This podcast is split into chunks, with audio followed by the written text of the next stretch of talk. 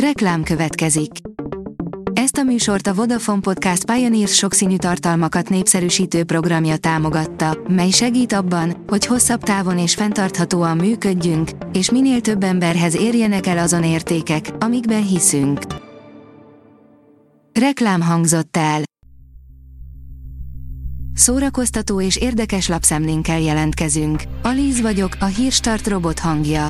Ma október 14-e, Helin névnapja van. Az in.hu oldalon olvasható, hogy Vilmos herceg elárulta, hogy főz neki otthon Katalin hercegné.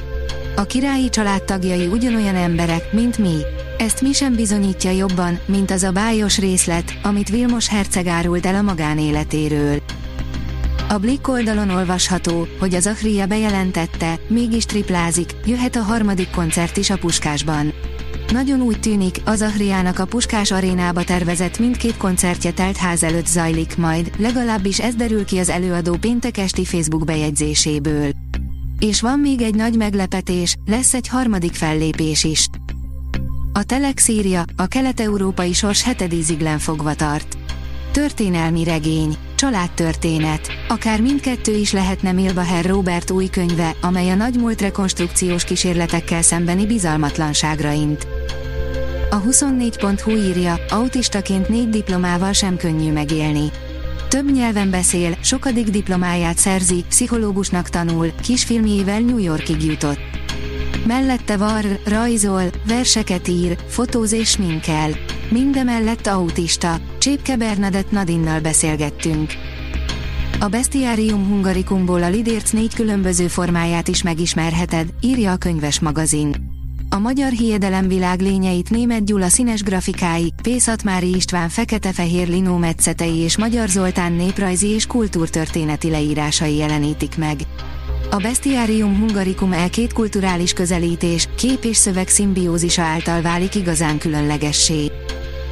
Mesélek én, mesélek, ha van kinek, látogatás a Cigánymesék című animációs sorozat kulisszái mögé, írja a VMN. Hogyan készült annak idején a magyar népmesék, és miként elevenednek meg ma a 3D-s animációk? Széles Horváth Anna ennek is utána járt a legendás Kecskeméti rajzfilmstúdióban. A Noise kérdezi, vége a szuperhősök aranykorának, mi jöhet a Marvel és DC filmek után. Minden korszaknak megvoltak az uralkodó filmes zsánerei. Az 50-es és 60-as években ez a western volt, a 90-es években a katasztrófa filmek, 2010 környékén a fiatal felnőttekről szóló young adult alkotások, azóta pedig a szuperhősök tematizálják leginkább a filmes diskurzust. Az igényes férfi.hu oldalon olvasható, hogy saját üzletláncot alapít a Netflix. A streaming szolgáltató Netflix House névre keresztelt üzletláncának profiába a kiskereskedelem és a gasztronómia épp úgy beletartozik majd, mint az élő szórakoztatás. A magyar hírlap oldalon olvasható, hogy különleges ős bemutatóval zárul Szigligeten az Egervíz napok. Juhász Réka a zenekarával népdalos hajókázásra invitál, majd a Freestyle Chamber Orkestra közreműködésével csendül fel Nagy János Egervíz szitje.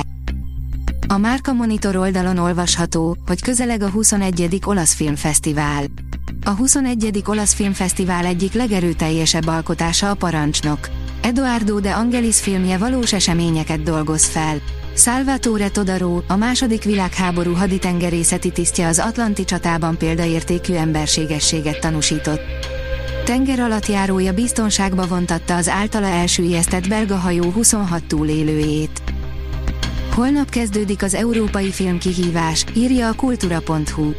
Október 15-én indul a második European Film Challenge, a verseny győztese az A kategóriás, 2024-es Berlini Nemzetközi Filmfesztiválra juthat el, közölte a kihívást koordináló Magyar Hangya filmforgalmazó. A Hírstart film, zene és szórakozás híreiből szemléztünk. Ha még több hírt szeretne hallani, kérjük, látogassa meg a podcast.hírstart.hu oldalunkat, vagy keressen minket a Spotify csatornánkon, ahol kérjük, értékelje csatornánkat 5 csillagra. Az elhangzott hírek teljes terjedelemben elérhetőek weboldalunkon is. Köszönjük, hogy minket hallgatott!